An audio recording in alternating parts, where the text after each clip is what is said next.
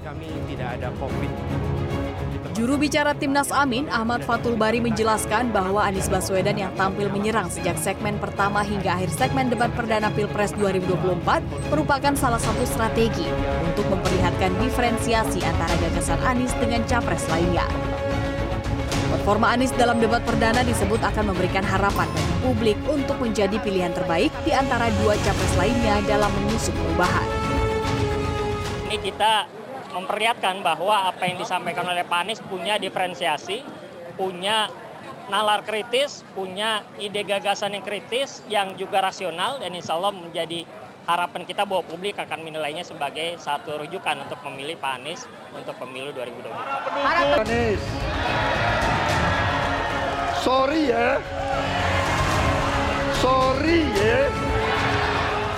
Ketua Tim Kampanye Jawa Barat Prabowo Gibran, Ridwan Kamil mengakui bahwa gaya santai dan jenaka dari Prabowo Subianto di panggung debat perdana adalah bagian dari strategi, meski tak menghilangkan substansi dari setiap jawabannya.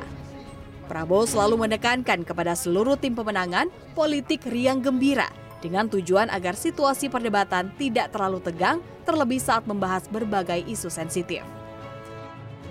Karena itu, Ridwan Kamil memastikan bahwa gaya santai dan jenaka ala Prabowo akan tetap dipertontonkan saat debat selanjutnya karena menurutnya tak akan berpengaruh masif terhadap para pemilih yang sudah menentukan pilihannya di Pilpres 2024. Kalau mau jujur ya, kita objektif ya.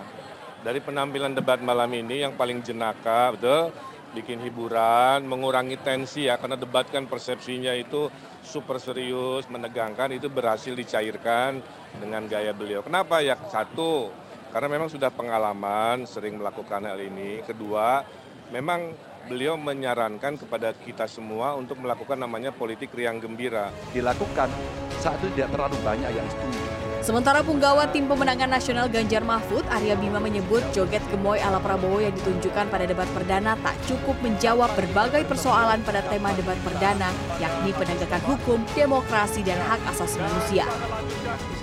Menurut Arya Bima, Prabowo terlalu fokus pada joget gemoy yang ditunjukkan, namun tak substantif saat menjawab pertanyaan. Maka gemoy adalah mencarikan suasana, tapi tidak boleh melepaskan dari substansi pertanyaan.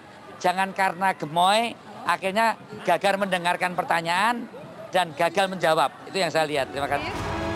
Arya Bima pun mengklaim Ganjar mampu tampil tegas di debat perdana Pilpres 2024. Tim Liputan CNN Indonesia. panelis kepada Bapak